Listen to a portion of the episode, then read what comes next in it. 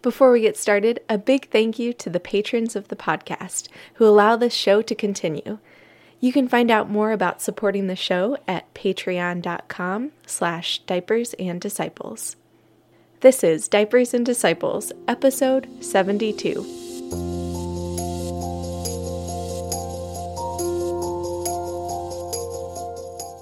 On Diapers and Disciples, we're talking about living out the Great Commission as a mom. I'm Amber O'Hearn, and today's episode is with writer and speaker Lindsay Schlegel. Lindsay shares how her motherhood has impacted the way she views her spiritual daughterhood, and how some of the things she often says to her children have acted as reminders of how our Heavenly Father loves and guides us. We talk about facing the pressure to have it all as moms and being able to turn and ask ourselves, is all really what God wants for us? Lindsay also shares some ways we can dispose ourselves to hear the voice of the Father and some lessons she's learned about her physical and spiritual well being. Thanks for listening in today. Here's my chat with Lindsay. Hi, Lindsay. Thanks so much for joining me today. Hey, thanks for having me here. I'm excited to chat with you. Me too. Um, could you start us off and just tell us a little bit about you and about your family? Sure. Um, I am a wife and a mother and a writer and an editor. Um, most importantly, I'm a daughter of God. Um, I was raised Catholic, um, but my mom is Catholic. My dad is not. Um, so if you guys want out there want to say a prayer for him, that'd be great. Uh, so I went to church with my mom as I grew up. Um, my older brother wasn't so into it, and I met my husband at youth group. We met when we were 16. Um, and let's see, by the time this is aired, we will have been together for 15 years, which is very cool. We're reaching the point where um, well, we have been together for more of our lives that we than we haven't been. Um, I have that date marked on my calendar in 2011 or 20 whatever 2021. Um, so we started dating in high school um, after we met at this phenomenal youth group and um, dated all through college. We went to different colleges, but they were nearby, and we got engaged senior year, married about a year and a half later, and just shy of a year after that, we had our first child, um, Jacob, who just turned eight. Um, about um, 16 months later, we lost a child to miscarriage. Um, his name is Ethan. And um, just a little less than a year after that, we had Henry, who just turned six. Um, we have a daughter named Sarah. She's our, our I call her our token girl.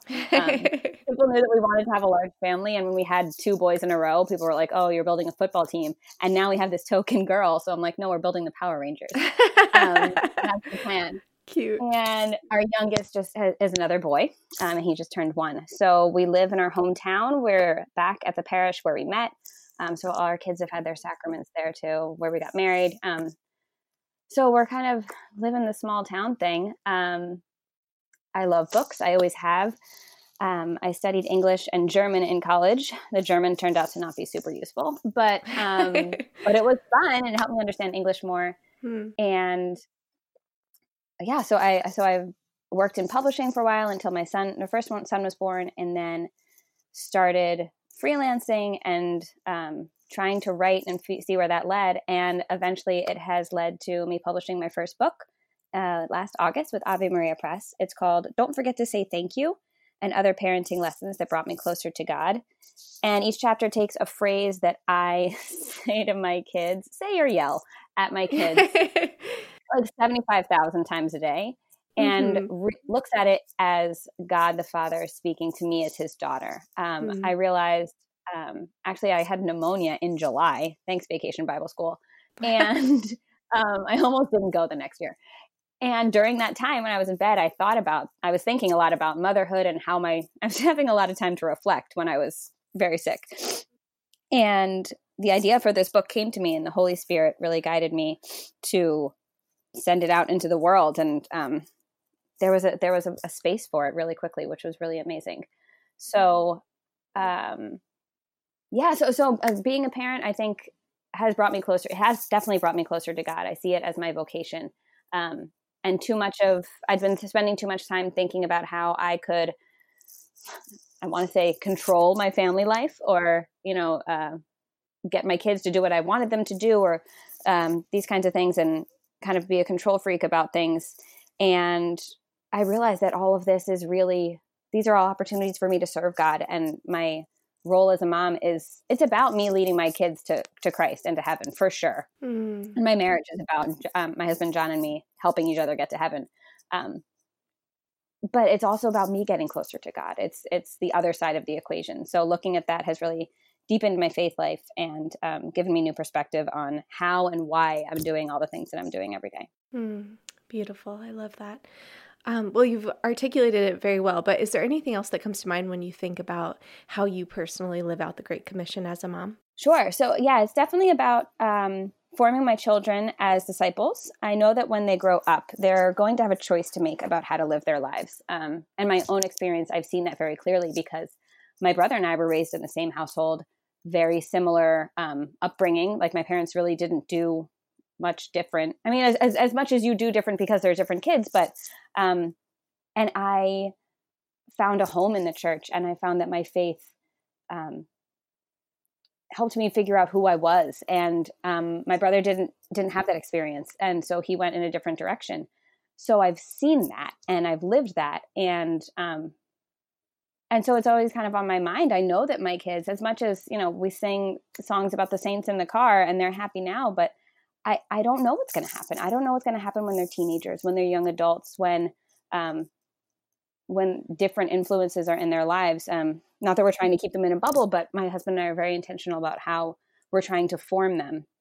Um, so I know they're going to have to make this choice, and I want it to be an informed decision. A lot of what's out there in the world um, about our church is super misunderstood. Mm-hmm. So um, trying to counter that and let them know the truth as I understand the truth and learn more about the truth all the time so that I can share that with them. Um, my oldest has started watching Bishop Barron, Barron videos with me. Um, I actually oh, talk about oh, Bishop awesome. Barron so much that my kids thought that thought that I knew him, and I was like, no, no, I will, but I don't.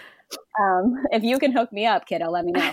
Um, so I want them to know that nothing else in this world is going to satisfy them, mm. and so a lot of that is continuing to form to have myself be formed well so that I can form them well. And I think then it goes out into the rest of the world. Um, someone once asked Mother Teresa uh, when she was awarded the Nobel Peace Prize. Someone asked her, "What can we do for peace?" And she said, "Go home and love your family." So I really truly believe that it starts at home, and then. I mean, think about it as soldiers, if you want to, that are going out into the fray and um, they can be a witness, but I also I, I want them to be strong enough to make what I know to be the right decision. But I know that I can't say it to them like that. I have to live it um, mm. for them to really see it and want it for themselves. Mm. Yeah, I love that so much because I think it's so easy to worry about um, the future and like our choices that our, our kids will make as they get older. And I just love that you know, you're focusing on like, how can I give them the best foundation and like provide that now at the ages they're at now, even, you know, at a young age. And I think that's beautiful. I really love that. Yeah, they're capable of a lot more than we know. So, yeah, that's true. Very true. Um, well, as you mentioned, you recently released a book, well, last year. Um, don't forget to say thank you. And I have just really enjoyed reading it, and um, I've been really convicted in a lot of areas um, in motherhood and also just in um, my relationship as a daughter of God. And uh, I'm really excited to talk with you about it. But first, I wanted to talk to you about the cover of your book because um, yes. do you do you have any say in the cover art at all, or is that something that is? Oh, okay. Um, well, you so, know, they they sent it they sent it to me and said, "What do you think?" And I was like, "It's a hot cupcake. Obviously, this is fantastic." Um, and it's funny. I put I, when I first posted it, one of my best friends since kindergarten wrote on my Instagram, "I know those hands. That's a stock photo. Those are not my hands." But she's right; they really, really look like my hands. Um, oh, funny! that was funny. She was so sure of herself. Oh, um, funny no, it, it, was. I didn't know what I, I, I. gave them some ideas. I really love the cover of Kate Wicker's book, Getting Past Perfect. I don't know if you've seen that. It has um, mm. um like a, a, cookie tray with yes. the letters of Getting Past Perfect or like burnt cookies. Yeah, and I loved that the title was incorporated into the artwork that way. Um, so my name is like on the cupcake wrapper here. Um, yeah, and I'm like a blue, toned down blue, gray kind of a person, and this hot pink book cover that I just thought was. Yeah, I I love it, and I have to say, like my kids have never been so curious about the book I've been reading. they like right? whenever I have it out, they're like, "Mom, what are you reading about?" And um, it's like the most delicious looking cup cake as you mentioned in these hands. And so it's been awesome actually because my i've been able to talk to my kids about what i've been reading about. And um, oh, I, I, you don't usually have that opportunity. So I, I, think the cover has just like prompted that for them. So oh uh, oh my that's been that's awesome. so cool. Yeah, yeah. One of cool. my friend's daughters thought it was a cookbook, and my niece won't let my sister in law read it because she like takes it into her play kitchen and serves cupcakes off of it. she's like, "No, no, that's Aunt Lindsay's book." And she's like, "No, no, it's mine, mommy. Like, I need to serve the cupcakes right now." That is so cute. So I love that. so, Lindsay, in your book, you write about, as you mentioned, this idea of like learning things as a daughter of God through um, your vocation as a, wife and in motherhood in particular. So I'd love to for you to kind of like break that open a little bit more for us. And I, you know, you talk about the idea of um, rethinking motherhood as a means to a more authentic spiritual daughterhood. So could you tell us a little bit more about that and um, yeah, and where that came from? Sure. Um, so it largely actually came from a book by Henry Nouwen. No surprise that I have a son named Henry, mm. um, called The Return of the Prodigal Son, um, which I read in college. I've read a couple of times since then. There are a few books that I've read more than once, but that's one of them. And in the book, he talks about the three characters in the prodigal son. There's the the father, the older son, and the younger son. And um, he kind of has you put yourself in each of those roles I think that's one of those gospel stories that we hear and go, okay, yep, know that one, and you like turn off, turn it off a little bit. Mm-hmm. But um, he comes at it from these different perspectives, and he, the most beautiful part, I think, is he sees, he says when the when the the prodigal son is coming back, that moment of conversion isn't even the moment like he's not even on the road yet when he's had that moment of conversion it's when he realizes when he is he calls it reclaiming his sonship when he recognizes that that his father is his father again. And i had that in my motherhood realizing that i was trying to carry too much of it um, on my own shoulders. And that wasn't what i was supposed to do. That's not how god planned this thing. I mean even in um, in in wedding vows you you agree you know you say yes i will accept the children that god gives me. But then god's not checking out and being like yeah good luck with like age two and three. See you later. Um, he's with us the whole time. He wants to be with us. He wants to be with us in every moment. Um, so recognizing that I'm I'm not supposed to be doing this on my own. God's with me. He wants to be with me. I have to let him in. Um, and really, he he he wants to be there in a way that that I am for my kids. You know, so I think it's just such a beautiful thing. I mean, we all have parents. Not everyone has a great relationship with their parents. I'm fortunate that I do. Um, so it's been I can I can make those connections, right? I think for some of us that that's harder than for others. Um, but I can see this relationship from the other side, seeing it as a mother, seeing it um, the way I love my kids, what I would do for my children, um, how I'm there for them when they need me, how I rejoice in just who they are, mm-hmm. just that mm-hmm. they exist brings me such joy.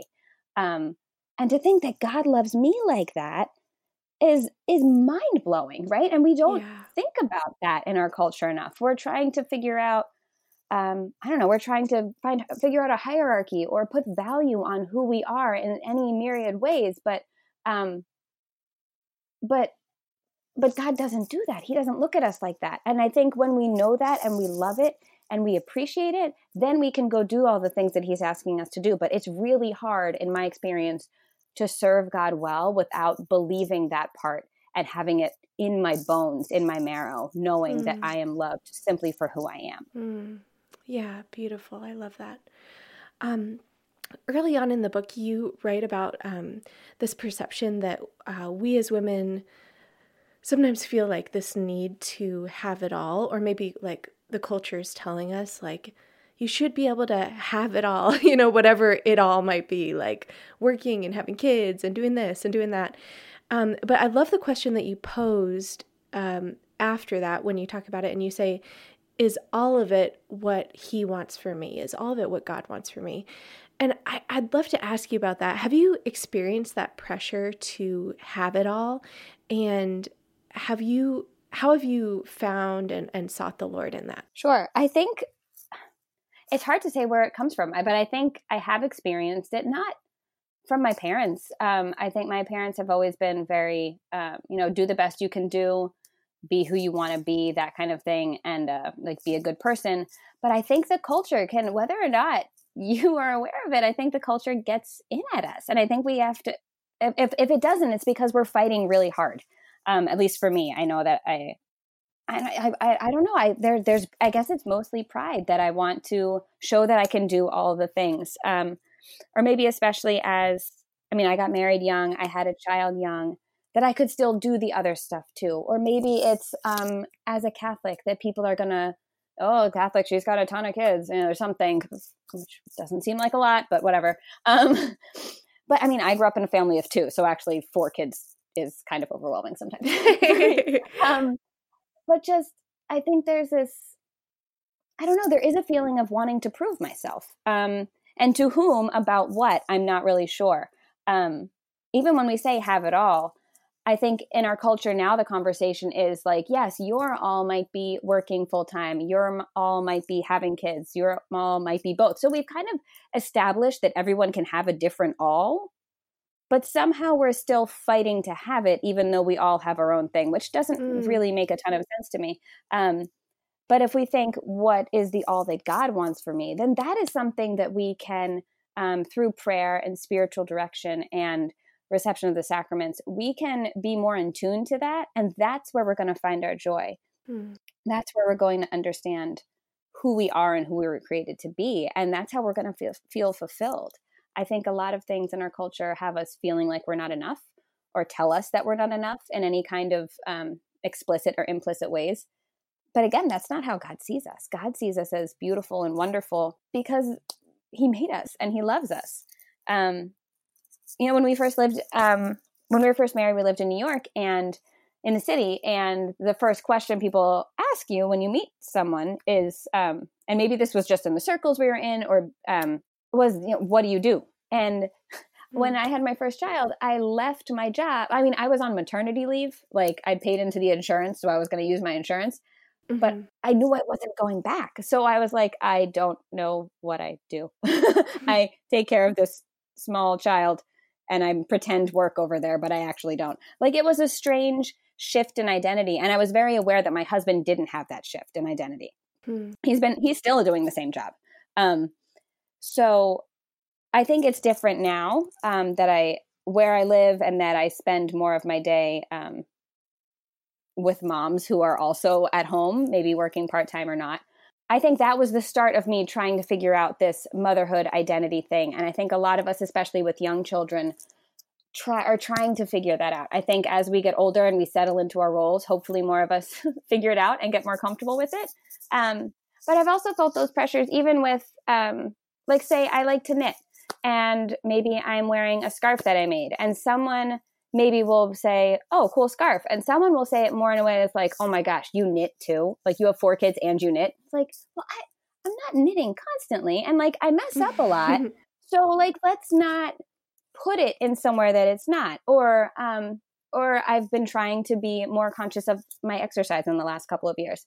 Oh, you ran a half marathon. Oh my gosh, but well, no, I I need to do that to stay mm-hmm. healthy. You know, I think we we can see what someone else is doing and put it up either up or down, mm-hmm. but not mm-hmm. just let it be what it is and appreciate the other person for who they are. Mm-hmm. Um, for me, I need a goal like a race to actually get off my butt and exercise. Um, so I'm not trying to prove anything to anyone. I'm trying to take care of the body that God gave me. So I think we all have these different ways that we are figuring out how to navigate our lives, and especially with kids and adding more kids to our family, how that changes. I wish we could all accept that more of each other. But again, I think it goes back to accepting who we are and who God made us to be and what He needs us to do. And if we know that and we can live that, then it doesn't really matter what the girl next to us is doing. Yeah.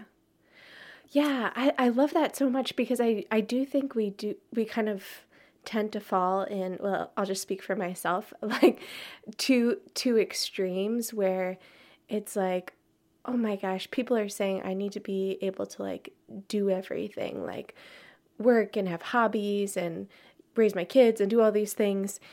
And then on the other side it's like there might be the extreme of wow she's trying to like have it all and like maybe that's not what god wants for for her. So I think like what you say is so beautiful about like let's stop like looking at other moms and just be like what does God want for me and um what is it that he has what gifts has he given me? What what do I feel like is important for me at this stage in my life like for some it might be as you mentioned like you like to run or knit as a as a hobby and just incorporating those things that are that are good for us in our motherhood and the way that God has made us um, without looking at everyone else and comparing ourselves to other moms. Yeah, and just one other thing there, I think also I, I recently saw the Screwtape Letters on stage, and I I, I love that book. Um, but I think also in there we see that like the devil doesn't want us to see reality. He doesn't mm-hmm. want us to see who we really are and what our gifts really are. Um, because if if we can't see them, then we can't use them, and we can't use them to build God's kingdom. But if we um, feel some any sort of shame or something about maybe being even being good at something like oh well no no one needs me to do that or something or i meant to do this instead. If we can really see who we are and who we are created to be and use that then that glorifies god. Mm-hmm. and when we push those things down for whatever number of reasons um, then we're, we're not we're not giving god the glory that we have the opportunity to. Mm, beautiful. Yeah i love that something else you mentioned, I kind of ask you about. So you mentioned uh, prayer and spiritual direction briefly, and and in your book you talk about how in order to live your vocation well, you need to uh, dispose yourself to hear the voice of the Father. So I'm guessing like prayer and spiritual direction are kind of part of that, as you've already alluded to. But um, how have you feel like how do you feel like you've been able to do this? Uh, well, spiritual direction, actually, I'm just getting started. I had a oh, spiritual oh, director last fall, and was supposed to meet him for the second time, and he moved to Michigan the day before we were supposed to meet. Oh no! email on Tuesdays. Uh, we were supposed to meet on Friday. Get an email on Tuesday.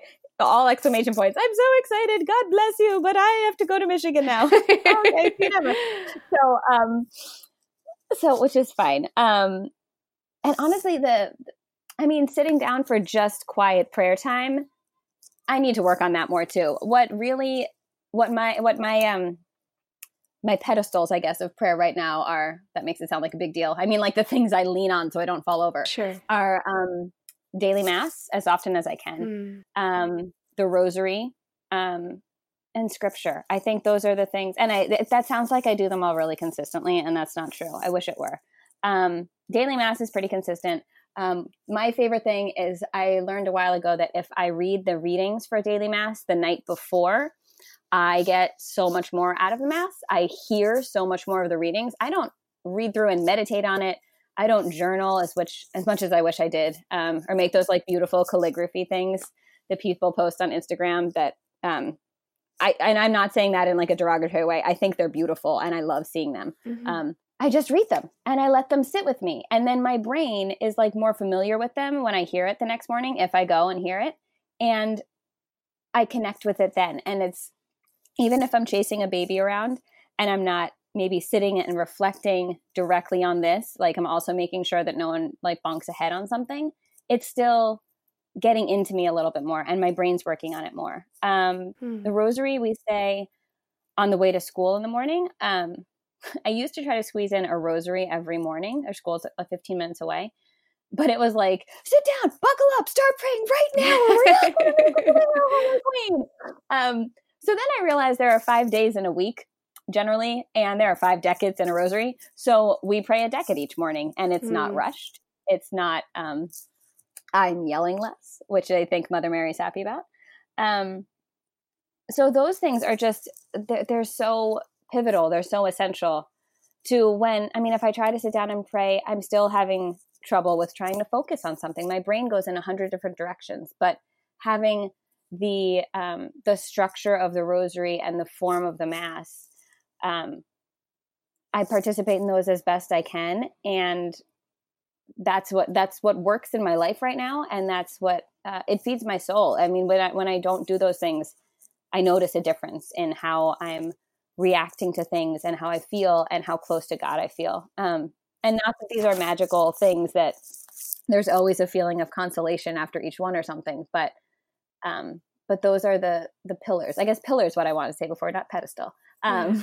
but those things are huge um, it's and and then there's prayer throughout the day. I'm trying to talk to God when I, you know, Lord, please have mercy on me. Don't let me lose it right now. um, that's a lot of my prayer otherwise. But those structures that we have in the faith in our tradition, um, my gosh, they've been around for hundreds and hundreds of years, and I think um, the more we tap into them, um, they're tried and true. Mm-hmm. You know, I, I think that's they're beautiful, and and I love knowing that they're prayers that have been around for so long and used by so many people to go closer to God. And the Mass, I mean, so much of it is taken right out of Scripture. So mm. even if I'm not sitting down with my Bible every day, um, if I'm at Mass, I'm I'm reciting Scripture and I'm hearing it and I'm being immersed in the Word. Yeah, that's great.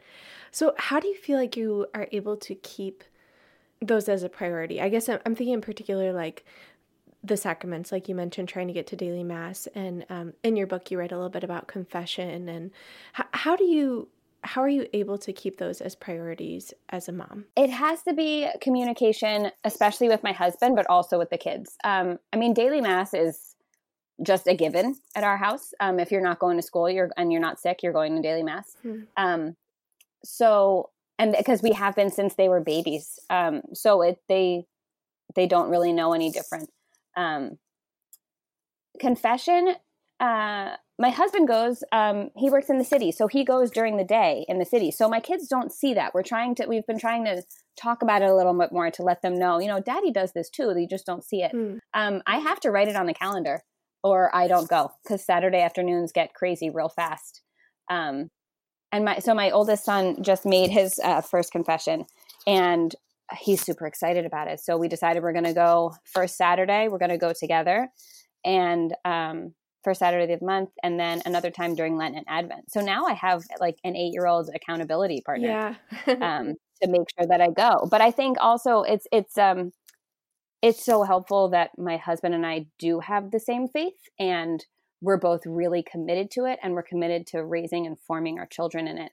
I think if um, if one of us weren't on board, it would be um, a different kind of challenge for sure um, to fit it into the weekend. You know, I tell him it's it's Saturday. You know, like tomorrow's first Saturday. I like would like to go to confession, so our our day is going to work around me going up the street at four o'clock. Hmm. Okay, done. And you know, there isn't there isn't more of a conversation. It's just it's just I need this now. Okay, go. Yeah. Um, and trying to make that visible to our kids so they know what we're doing. Yeah, I love that, and I I love that it it's just like a something that's become um, a habit like you said doing daily mass from when the kids are young is just something that's kind of ex- expected. And then just having that conversation with your husband about okay i need to get to confession and just making it work and making it a priority um, that's great. So you also write in your book a couple chapters on lessons that you've learned regarding um, just your physical well-being well-being as a mom um, one is on like resting and the other one is on like caring for your body.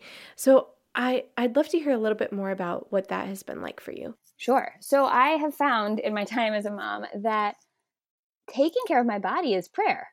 Um, mm.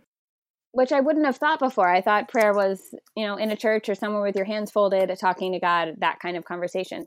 But prayer can be so many different things. Um, we're told in the scripture that we are to pray without ceasing. And we're also told to give thanks in all circumstances. So if you're going to pray and give thanks constantly, like you still have to make dinner, right? So, um, so somehow that prayer and that thanksgiving has to work into everything else. Um, I found that the physical, um, like that's not the way that I can be. I guess I would say like a martyr for my family, like not taking care of myself not sleeping enough at night means I am cranky the next day. Um, and I can use it as an opportunity to grow in patience. But if I just went to bed earlier, then like everyone would be happier. Um, and when I take care of my body by eating well, it's not just about like whether or not you're pre pregnancy pre-pregnancy pants fit you it's about like do i feel comfortable enough to run around with my kids right now um, do i feel strong enough to i don't even know just uh, to, to do the things around the house that need to get done or do i feel kind of sluggish because i didn't eat well and now like i mm. really really don't want to clean the bathroom because i don't feel good um, or can i take care of myself and recognize that my body is a gift that god's given me yeah um, and he wants me to love and appreciate it and that's not indulgent um, that's not um, i don't know it, it, it's it's not it's not wrong to take care of your body because it's a gift and we should be honoring that. Um, i'm also very aware of what my kids see about how i'm taking care of my body. Um, am i making time for rest and for eating well? The same way i'm telling them you need to go to bed on time and you need to eat your vegetables and you can't just have potato chips for lunch. You have to have a balance of things. Um, and and embracing that moderation that and there are times in the you know the liturgical year that we fast and there are times that we feast and both of those things are good um, but we have to balance them um, so if there's some way that you want to like sacrifice for your family if you feel like well i'll i'll put myself at the bottom of the list physically because I'm serving them, like, I don't know that that really works. In my experience, it doesn't. Um, I need to take care of myself and my body so that I can serve them. I mm. think those things go together. They're not in opposition to one another. Yeah, that makes sense. So, practically, what does that uh, look like for you in terms of? I'm just thinking about like maybe the time it takes to like prepare healthy meals or like taking time to exercise or how how do you kind of fit those in your day and make them an important part of your day? Sure. Um, well, for as far as food, I found that too often I will make good food for my kids and then turn around and like steal a bunch of chocolate chips out of the drawer. Mm. um, and some some days that is self care. I firmly believe that some days that's okay. Yeah. Um, but if I'm making a healthy meal for my kids, then it's actually easier to make a healthy meal for everyone. Um, and really, the the healthy things that we need are not that complicated. I mean, having a, a whole a whole piece of fruit, like wash that off, or like uh, the the most beautiful food in nature, the banana. Like you don't even have to touch it, but it comes in its own packaging that's like biodegradable. Um, so there are ways. I think I think we can overthink how to be healthy, and do we need superfoods, or we need like we can eat very simple simple foods, things that are not. We don't have to buy packaged things at the grocery store, as easy as they are sometimes.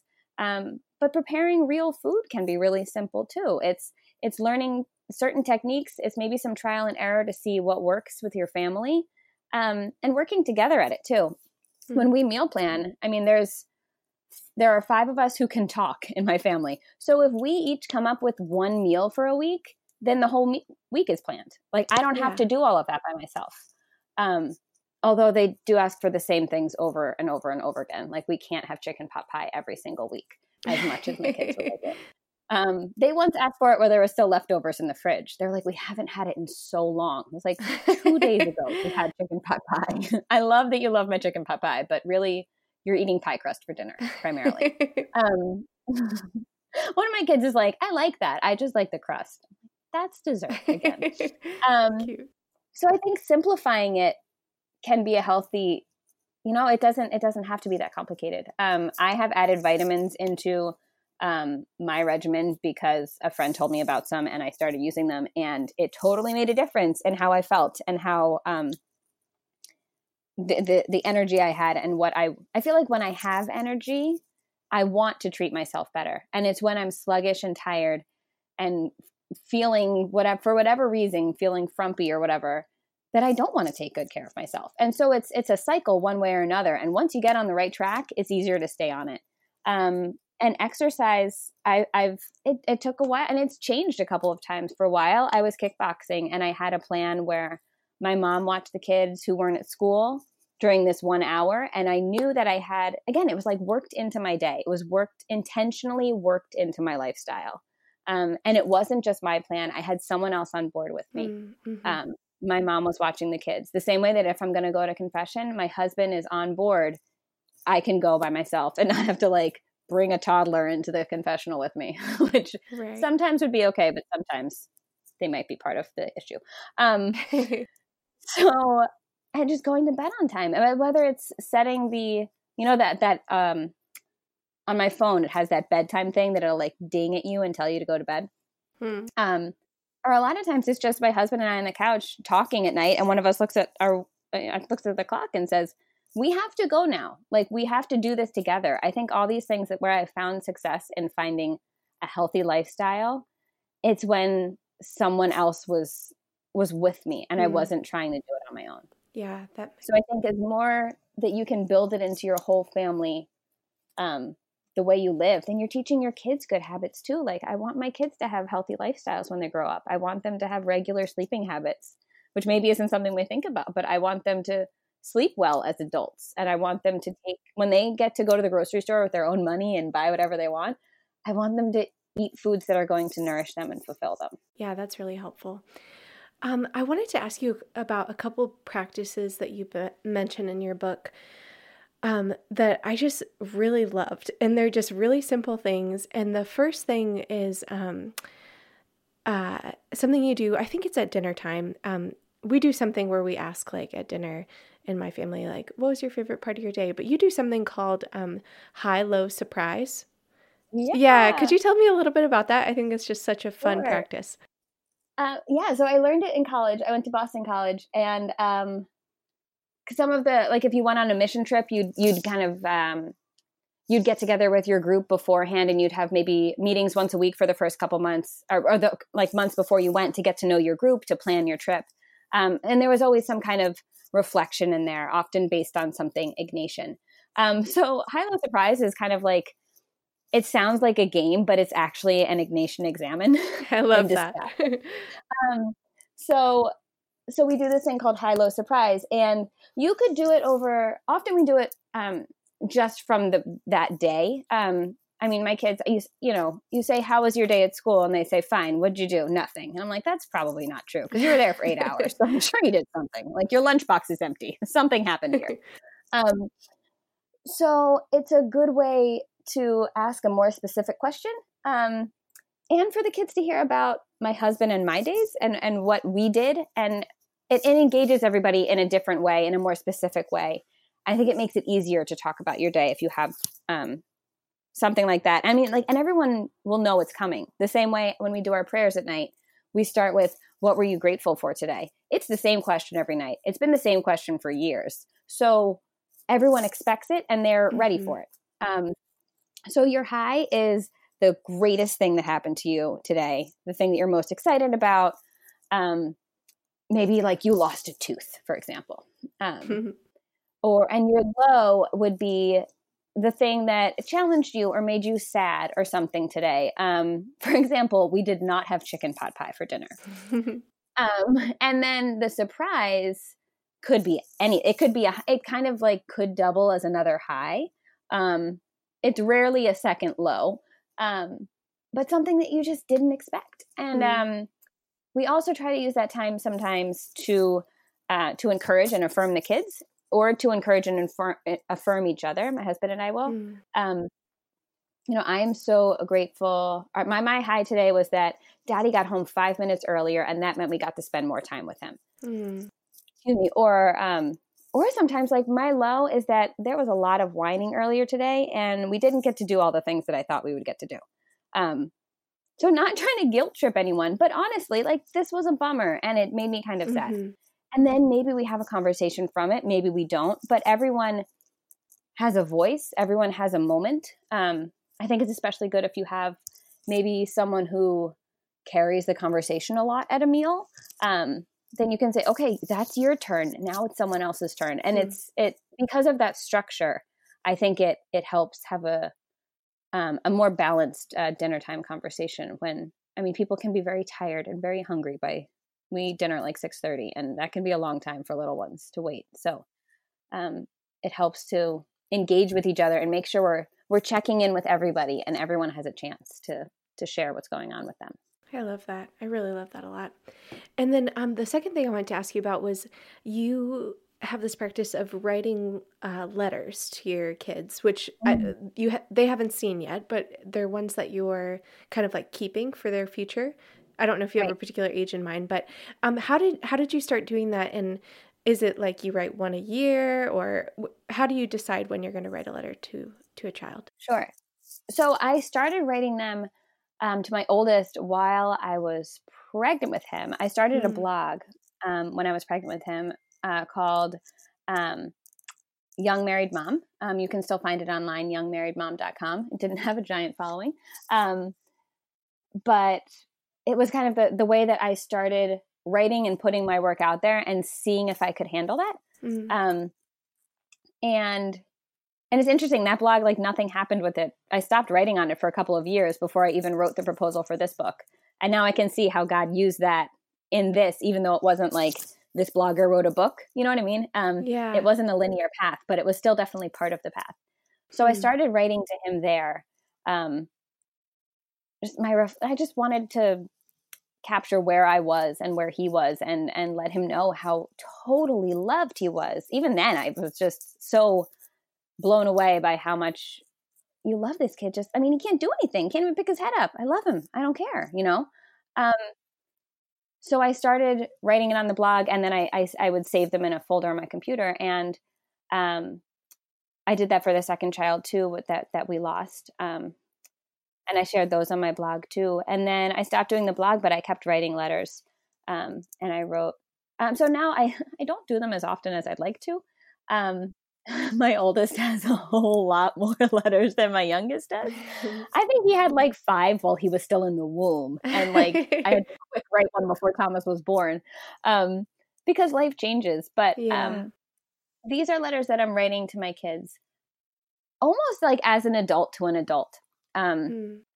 so that they can see that I don't know, I don't know what I'm trying to show them, but where I was and how like I'm really trying to do my best and um, not excusing anything, but just like I love you so much right now, and I want the best for you, and I am trying to do these things. And here's like a couple of things you said lately that just cracked me up or just brought me so much joy. Mm-hmm. Um, and or you know this this thing that we're going through right now like my oldest has allergies like this thing is really hard and um i know it's hard for you and it's hard for me too but um you know just know that i love you and i'm trying i'm doing my best here mm. um so i just wanted them to kind of i think our kids don't get that that perspective of what their parents are going through at the same time and not that again not that i'm trying to prove anything to them but maybe as adults they'll look back and maybe as parents they'll see like this was the other side of that and hopefully it it affirms them and encourages them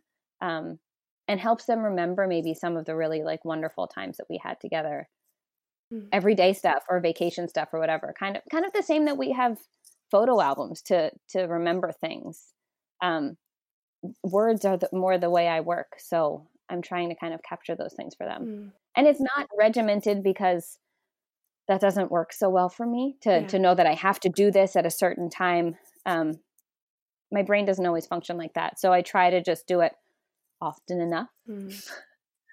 um, and my plan is to give them kind of when they're when they're 18 18 ish. Um, you know, when my my no my no my oldest will still be like in high school when he's 18, so maybe it's more like 19 for him, but kind of when they're when they're ready to go off into the rest of the world. Mm um, here's you know here's here's this here's this this remembrance of this like chronicles of your life and and these beautiful things that I've noticed and I've loved about you. I love that. I think that's such a beautiful practice, and I think it's something that your your kids are going to love to um, to receive at that time. And yeah, I, I just think it's a great idea. I I sometimes take little notes, you know, about funny things that my kids say, but I love the idea yeah. of like writing them a letter to just document different different things in their life that maybe I would forget or they they would forget otherwise. And um, yeah, I just think that's beautiful. So, Lindsay, how have you seen the Lord at work in your life the last year? Oh, this last year. Um, so within the last year, I had a baby, had a book published, and um, so those are pretty big things. Yeah. um, um, yeah, so the book, like I said, it was um, I've been writing other things before that, and and they, I was writing online for a couple places. There was a novel I'd been working on for like six years. Um, it's out with someone else right now. We'll see what happens. Um, but this book, I mean, I wrote a proposal, sent it to one publisher, and they said yes. Mm. So from when I started a document to when I had a yes was like six months. Wow. Um, so it was a, I mean, the Holy Spirit was so in it. I mean, I was writing a chapter in the morning before the kids woke up. Like I had the outline, but actually writing the chapters, they just they flew. Mm. Um, for the most part, they, it was really. I was very aware that this was not just me working um, on my laptop in the morning.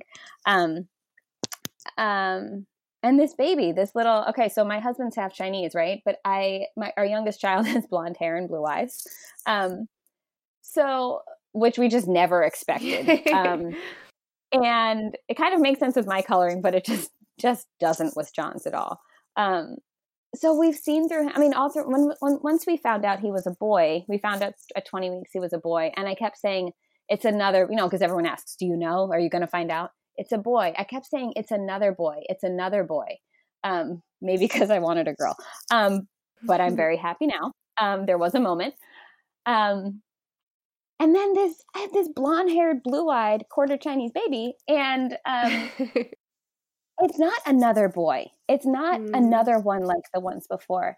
He's totally different, and he is himself. And like, thank God for that. Mm. He is. Mm. I think God was. I feel like that that moment, and still, he's a year old. He still has blue eyes and blonde hair. Um, it's just God showing me like this one's different too. They're all going to be different, mm. and I love them. And obviously, I love them. I mean, not saying I don't love them, um, but I was just kind of thinking another one of this instead of look at this amazing new creation. Um, so I've definitely seen the Lord um, in that, um, and I also have been editing for a small Christian children's publisher, um, which is just crazy because when I left my job. I worked at Simon and Schuster before I had Jacob, and I hadn't been there. It hadn't even been two years. Um, and I was going to try to do freelance, but I didn't know if it would work. Um, I don't know that I, as a younger person, really thought about work and family balance. And if I, I knew I didn't want to work full time, but I didn't know what else that meant. Mm-hmm. Um, I didn't think I'd start having kids when I was 24. So I I didn't know what that looked like. And when I did leave my job, it was I wanted to be home with Jacob, but it was it was hard too because I felt like I mean, it was my dream job. And I left it and I wasn't sure how freelancing was going to work. I didn't think I had enough experience. And over the last couple of years, um, I've started to edit for this publisher called Little Lamb Books. And it's fabulous. I mean, I mm. am I'm doing exactly what I wanted to do. And a couple of our books just won awards the last week. Wow. Um, so like I'm just I'm thinking of that verse where God says, uh, you know, I know the plans I have for you, mm. plans for things I can't remember now. Uh, you know, a prosperous future. Right. I know what I I know what I'm doing. Trust me. Mm-hmm. You can trust me. I know what I'm doing. Um, yeah. So this year we're coming up on 10 years of marriage, and there's a lot of things that we couldn't have expected, but it's it's beautiful, and even the hard things I'm, I have more perspective and I can see how they were leading to different things. Um, so I'm, I'm grateful for those things this in this last year. Mm, that's beautiful. I love that. And what is your favorite part of your home and why? Our couch.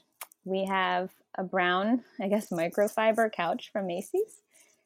It was one of the first things we bought when we were married. Um, as John and I were going through the like furniture stores in Manhattan, because um, we'd go look for furniture after work while we were engaged. Um, he would sit next to me on the couch and then put his arm out so that I could like you know rest in the in the nook of his shoulder, yeah. and then lean his head back and close his eyes to make sure it was comfortable enough to fall asleep on the couch. Which just cracked me up because he wouldn't just lean back; he would lean back and close his eyes every single time. I'm like, John, stop pretending to fall asleep. He's like, I need to know that there's enough neck support here. He's very practical. Um, and so much has happened on that couch. Um, we have a great blanket that that always sits on that couch, and it's a cozy place. It's a place I wrote the book. Um, it's also the place that I told John that we'd uh, lost our baby, which has been on my mind because January is the anniversary. Um, he wasn't with me; he was on a, a, a, flight home from a business trip when I went for the ultrasound. Mm. So there's something even kind of sacred, as sad as it is. There's something about that, like I was broken on that couch, and we prayed a lot of rosaries with me sitting on that couch, and and um, and I healed on that couch too. And I've read so many books there, and I've snuggled with my kids there, and people have been sick there. Um, or we get takeout from dinner, and John knows that if we have takeout, I do not want to sit at the kitchen table. I want to sit on the couch. Um, so we just, it's like the center. It's literally in the center of our house, um, and it's just like oh, so much of our. We take our like our anniversary picture there sometimes, and so definitely our couch. I've actually had several um, guests say that their couch or like a particular chair in like a main living right. space is their favorite. You just have a spot yeah. that's like you fall into it and you're at home. Yeah. And then do you have any mom hacks to share or something that's making your life a little easier? Sure. One of the things that we do is um which is great as as our kids are getting older too is when we when the laundry is clean, I dump it in the living room next to the aforementioned couch and my kids now know how to sort it. Like they know mm. whose things are whose. Yeah. And they fold their stuff and they put it away. That's um, great. They don't put it away perfectly, but since I didn't fold it, I don't care if it's messy. Like if they if I fold a pile of clothes and then they drop it in the hallway, I get frustrated because like I just folded all that stuff and you're I don't know pretending you're a helicopter right now or something, so you drop it, um, which is fair if you're a little kid, but it's still frustrating. Yeah. But if they're folding their clothes and they drop it, I don't really care as much. Maybe yeah. that's not a good thing, but um, but they have a lot of independence from that, and I've realized that they kind of wanted to do it on their own. Like my oldest saw me folding laundry, and I'd I'd have him like match the socks. I thought I was being educational or something. I was like, play a matching game with these socks over here. Um, and then as each one wants to be like the big kids, I mean, there are definitely moments when they they don't want to and they're whining and cranky about it. But a lot of now they just know that if there's laundry there, you put it away. Yeah. Um, giant time saver, um, and sanity saver because I'm not really a huge fan of folding laundry and I don't have to do it as much. So I, and being consistent with it, I think in that I've really seen that consistency is so key because um, uh, even there'll be a basket of laundry and one of the kids will say hey there's laundry there we have to fold it. Like they do it they they they initiate it now because they just know that this is what this is what mom's going to say we have to do. We wore the clothes we have to put them away. So it's awesome yeah that's awesome i love that well, Lindsay, thank you so much. It has been so lovely chatting with you, and I just appreciate you taking the time to to chat with me. Thank you so much. I really enjoyed chatting with you too. Um, is there somewhere in particular that you like to direct people to um, check out uh, maybe more about your writing or um, other things that you have going on? Sure. Um, so my website is lindsayschlegel.com. Not easy to spell. Um, but you can, I mean, you can also find me by looking up, if you go on Amazon or Barnes and Noble or anywhere you buy your books and look up, don't forget to say thank you. Um, you'll see a book with a hot pink cupcake on it and you can get the spelling from there. Um, so there's links there to the other places I write online. I write for Verily. I write for Natural Womanhood, which is um, a website about fertility awareness based methods. Mm. I write um, at Aleteia, which I really hope I'm saying correctly because I write I, I, write and don't speak for them. Um, um, Catholic Women Run and uh, CatholicMom.com. Um, so there's a bunch of places you can find me online. I'm on Instagram, um, Facebook, and Twitter often talking about um, what I've been reading lately or or um, something that sparked my faith or some thoughts or a ridiculous uh, kid thing. Great. so I would love to connect. If you read the book, please send me a message or send me shoot me an email. I would love to hear um, where it's where it's touched your life. Wonderful. I love that. And I'll, I'll link to those places in the show notes as well for people to check out. So um, let me go ahead and close this in a prayer. Great. Lord Jesus, thank you so much for this time to chat together today. Thank you for all of the women listening and um, wherever they're at in their day and whatever they're doing, Lord. I just pray that you would just make yourself um, known to them, Lord, and that we would have the ability to practice your presence and um, to choose to be aware of, of you and how you're working in our lives by just a practice of, of gratitude. Um, Jesus, we love you and we offer this day to you in the name of the Father and the Son